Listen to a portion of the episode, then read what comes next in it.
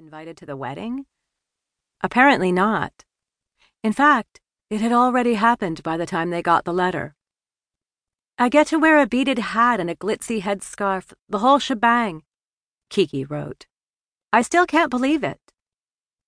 Neither could any of her relatives. But they sent presents, once they had an address. A microwave oven, a Mr. Coffee, an electric blanket for the cold mountains. They were a practical and liberal family. They wanted to be helpful. They didn't hear from Kiki for a while, and her father worried that the gifts had been stolen in the mail. I know it's hard for you to imagine, Kiki wrote. But we do very well without electricity here. Every morning, I make a wood fire in the stove. Very good smelling smoke. I make a little fire at the bottom of the water heater, too. Kiki built fires? No one could imagine her as the pioneer wife.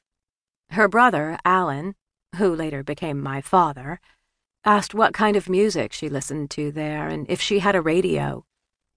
She sent him cassette tapes of favorite Turkish singers. First a crappy male crooner, and then a coolly plaintive woman singer, who was really very good. Alan was always hoping to visit. But first he was in college and working as a house painter in the summers, and then he had a real job in advertising that he couldn't leave.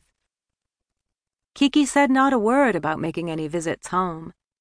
Her father offered to pay for two tickets to New York so they could all meet her husband, but Kiki wrote, Oh, Dad, spend your money on better things. No one nagged her. She'd been a touchy teenager, given to sullen outbursts, and everyone was afraid of that Kiki appearing again. She stayed for eight years. Her letters said, My husband thinks I sew as well as his sisters, and I'm rereading my copy of Ovid in Latin. It's not bad. And winter is so long this year. I hate it. Osman has already taught me all he knows about the stars. No one could make sense of who she was now or put the parts together. There were no children and no pregnancies that anyone heard about, and the family avoided asking.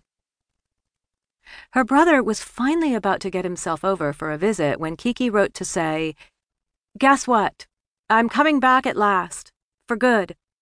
Cannot wait to see you all. Cannot wait my ass, her brother said. She waited fine. What's so irresistible now? No, the husband was not coming with her. My life here has reached its natural conclusion, Kiki wrote. Osman will be my dear friend forever, but we've come to the end of our road. So, who ran around on who? The relatives kept asking. She'll never say, will she?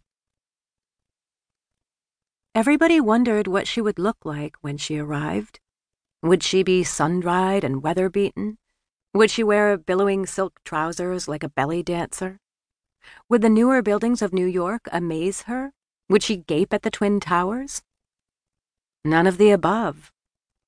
She looked like the same old Kiki, 31 with very good skin, and she was wearing jeans and a turtleneck, possibly the same ones she'd left home with. She said, God, look at you! When she saw her brother, grown from a scrawny teenager to a man in a sports jacket. She said, Been a while, hasn't it? to her dad.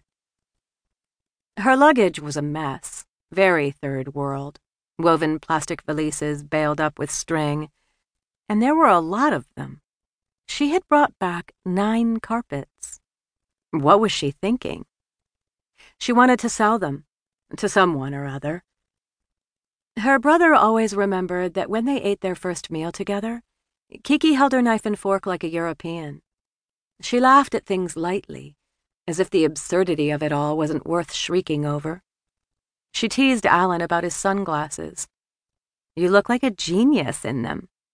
And his large appetite has not changed since you were eight. She certainly sounded like herself. Wasn't she tired from her flight? No big deal, she said. She'd had a crappy job in a bookstore before going off on her travels.